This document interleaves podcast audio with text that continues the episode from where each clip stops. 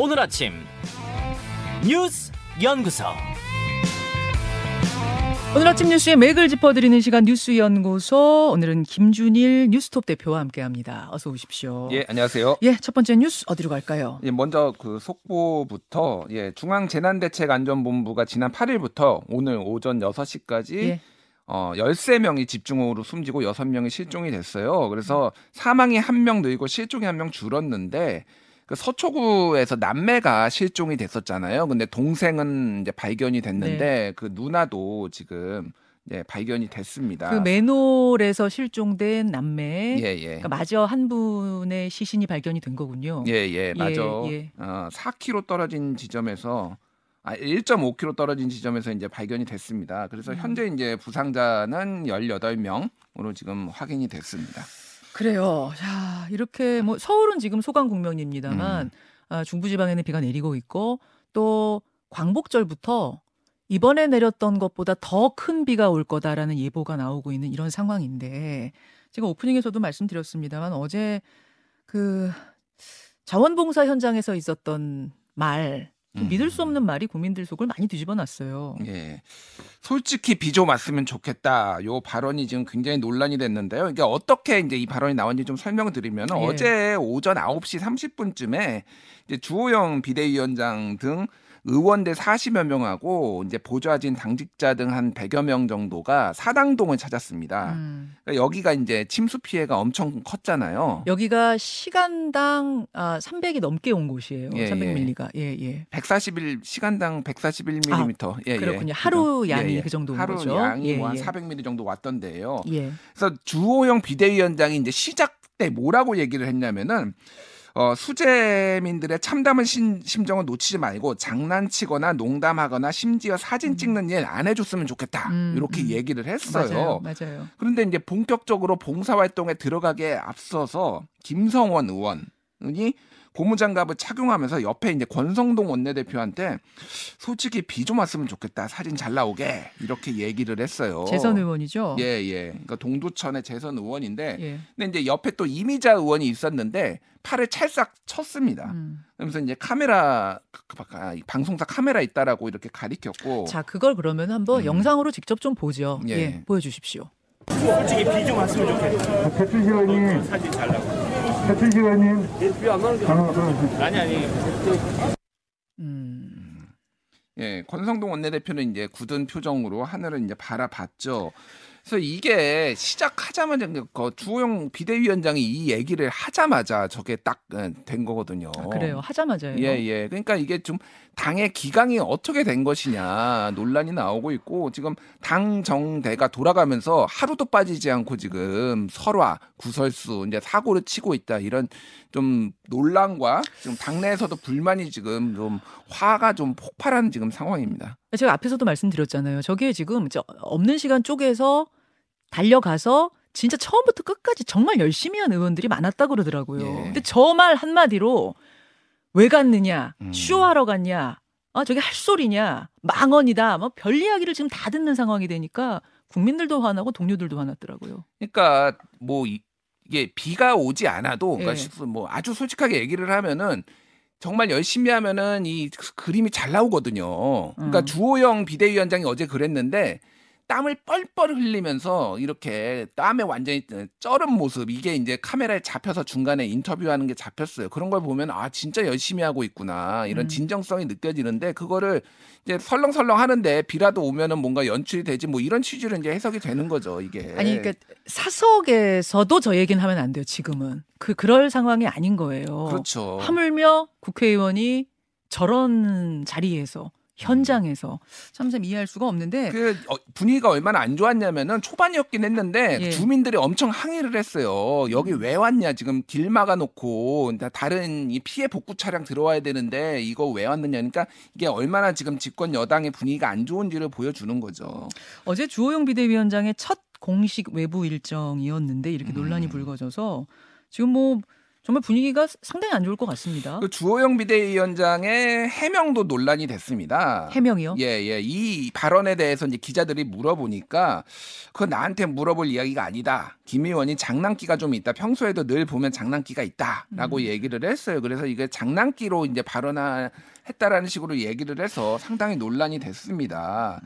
그래서 이 김성은 의원 같은 경우에는 주호영 비대위원장이 원내대표 시절에 원내 수석 부대표를 맡으면서 굉장히 이제 가까웠던 사이예요. 그래서 지금 비대위에도 참여를 할 것 아니냐라는 관망이 나오고 있었던 상황이었거든요. 지금 이제 비대위원들 이름이 막 오르내리고 있는데 음. 거기에 이름이 올랐던 분이에요. 그렇죠. 김정은 뭐 의원이. 사무총장은 맞네 안 맞네 뭐 이런 얘기까지 나오는 상황인데 그래서 주호영 비대위원장의 해명도 문제다. 그래서 당내에서는 이거 윤리위에 올려서 이거 징계해야 되는 거 아니냐 좀 쇄신의 이미지를 보여주기 위해선 이런 얘기까지 지금 나오고 있습니다. 예, 예, 이런 상황. 그 어제 당 밖에서 이 상황을 지켜보던 이준석 대표 어, 반응도 화제였어요. SNS를 올린 건가요? 예, 페이스북에 사진 한 장과 어, 올렸는데 사진이 뭐였냐면은 완전 이제 재건축 현장처럼 완전 다 무너졌는데 음. 정상 영업이라는 요렇게 플래카드 하나가 붙어 있는 거예요. 그래서 쌓는 건 2년, 무너지는 건 2주 짤막하게 글을 올렸는데요. 철거 현장 같은 그런 그런 건물에다 예, 예. 건물 사진을 올리면서 아, 건물은 다 무너졌는데 희한하게도 그 앞에 정상 영업합니다라는 플래카드가 붙어 있는 그런 집이었죠. 예, 예. 그래서 이게 쌓는 건 2년이라고 하는 거는 아무래도 김종인 비대위가 2020년 5월에 출발했는데 그 이- 이후에 당이 쇄신하는 모습이 2년 걸렸는데 2주는 이제 문자 파동이 있고 나서 예. 내부 총질 문자 파동이 있고 나서 당이 쫓 어, 본인이 쫓겨나고 이런 상황이 2주 걸렸다 이거를 빗댄 것 같습니다. 그래서 내일 기자회견 어, 이준석 대표 잡혀 있는데 어떤 반응이 나올지도 좀 어, 지켜봐야 될 것 같습니다. 그래요. 이 이야기는 뭐 인터뷰로도 좀 풀어가기로 하고 다음 뉴스로 가죠. 한동훈 검수완박 무력화. 민주당이 이른바 검수완박 법안으로 검찰의 수사 범위를 대폭 축소시켜 놨는데 음. 법무부가 시행령을 통해서 수사 범위를 확대 복원시킨 거예요. 예. 그러니까 법무부가 어제 검사의 수사 개시 범죄 범위에 관한 규정 대통령령 개정안을 이달 29일까지 입법 예고한다고 이제 밝혔어요.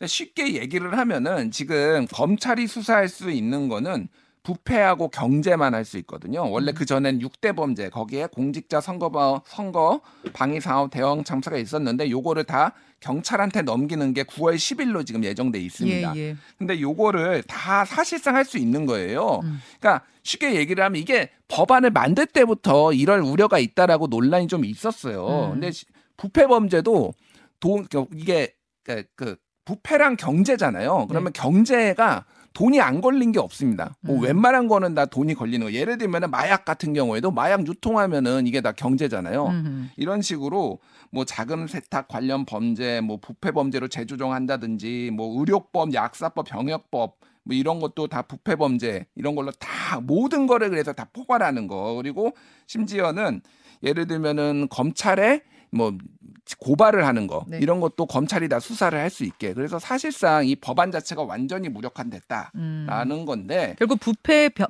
경제 범죄 등 등자가 들어가면서 사실은 그때도 이 법안 통과될 때도 이 등자가 예 등자가 나중에 여러 가지 해석의 여지를 남길 거다라는 얘기가 있었잖아요. 그때도. 그때 이제 예. 그 국회의장이 조정을 하면서 요 예. 문구가 이제 조금 더더 중이었어요. 원래 중이었는데 이게 등으로 바뀌었습니다. 예, 예. 그러니까 근데 이게 정확하게 어떻게 돼 있냐면은 검찰청법 이제 4조 검사의 직무에 부패 범죄, 경제 범죄 등 대통령령으로 정하는 중요 범죄예요. 그러니까 이 등을 이거 외에도 다 할 수 있고 음, 더 넓힐 수 그렇죠. 있다라고 법무부에서는 이제 보고 이거를 다 이제 넣은 거예요. 네. 그래서 이 부분에 있어서는 상당히 논란이 있습니다. 그런 식으로 해석하는 게 맞느냐라는 음. 거가 이제 하나가 있어요. 다른 법무부에서는 다른 데서도 등이라고 하면은 이 포괄적으로 하고 재량권의 범위에 있다라고 주장을 하고 있고 민주당이나 뭐 법률 쪽 그 얘기를 하시는 분들은 이거는 제한적으로 봐야 되는 거다. 이런 식으로 해석을 하면은 뭐 못할 게 어딨냐 그러니까 법을 음. 이런 식으로 해석을 하면은 뭐 이런 식으로 이제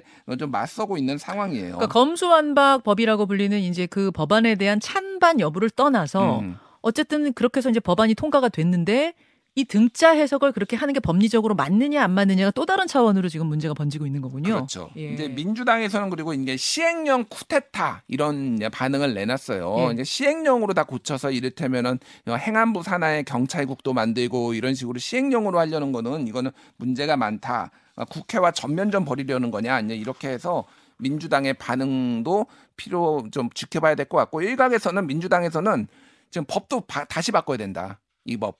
무슨 법이요? 이 등으로 돼 있는 거 아, 이거 그 다시 자체를 다시 고쳐야 예, 된다? 다시 재개정해야 된다라는 등자 빼야 된다. 그런 얘기까지 지금 나오고 어. 있는 상황이에요. 그러면은 이제 이 시행령 자체가 네. 문제가 돼 버리니까 이제 폐기되거나 그렇게 된다는 거죠. 그 시행령이라는 게 국회가 만든 법률의 가이드라인 안에서 음. 뭐 대통령령으로 이런 이런 식으로 그 안에서는 얼마든지 만들 수 있는 거잖아요. 국회 상관없이. 그렇죠. 그렇죠. 이제 그걸 통해서 만든다고 하니까 이거는 국회에 대한 전면전이다. 음. 라는 게 우상호 비대위원장의 어제 워딩이었어요. 그러니까 이게 왜 이런 일이 벌어지냐면은 한국이 약간 대통령제인데 내각제적 성격이 있어서 그래요. 그러니까 미국 같은 경우에는 법을 매우 조밀하게 촘촘하게 합니다. 국회는 예. 법을 만들고 대통령이나 행정부는 하고 그러니까 이게 완전 분리돼 있는데 우리나라는 좀 법을 느슨하게 만들고 시행령으로 보완하는 이런 관습들이 있었어요. 네. 이것도 이렇게 나왔는데 이게 충돌하는 경우가 발생할 경우에 이제 법리 해석을 가지고 이렇게 음. 다투는 일이 벌어지는 거죠.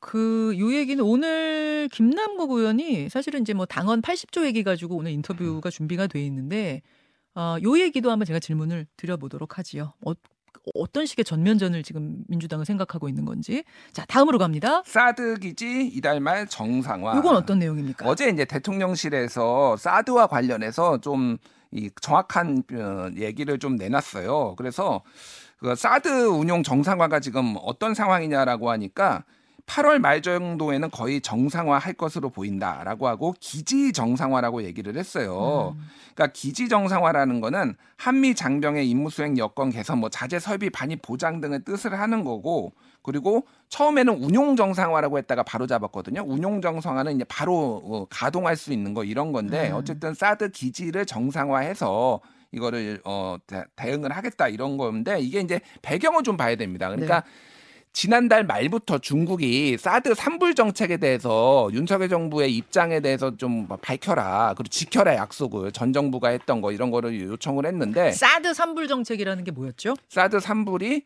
아, 더 이상 추가도 안 추가 하고, 안 하고 또 미국이 만드는 예. 그 미사일 방어 체계에 우리가 들어가지도 않을 MD에 거고 뭐 이런 거죠. 않고 예 그런 거죠.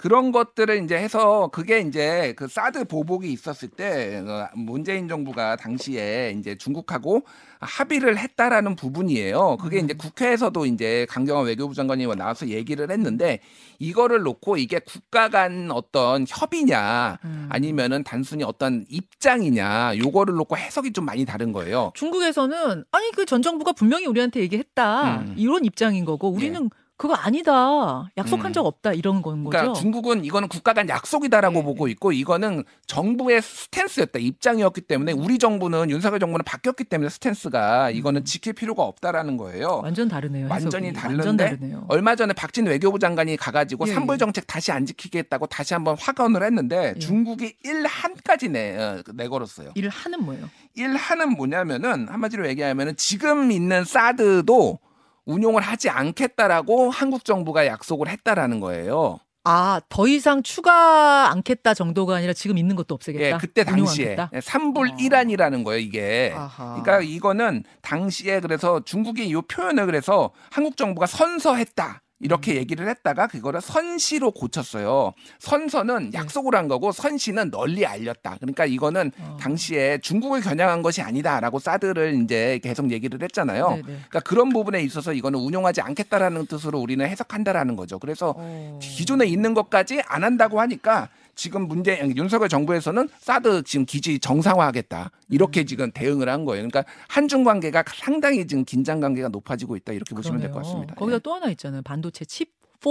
예. 예. 칩 4에 이제 우리는 들어가기로 했는데 우리는 뭐 이제 다자 외교한다는 차원에서 들어가는 거다라고 아무리 설명해도 자꾸 중국은 이게 지금 싫은 거예요. 그렇죠. 왜 우리 자꾸 배제하고 미국하고만 놀아? 뭐 이런 이런 거 아니에요 지금 속내가. 예.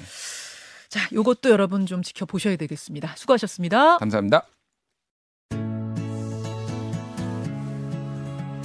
김현정의 뉴스쇼는 시청자 여러분의 참여를 기다립니다. 구독과 좋아요, 댓글 잊지 않으셨죠? 알림 설정을 해두시면 평일 아침 7시 20분 실시간 라이브도 참여하실 수 있습니다.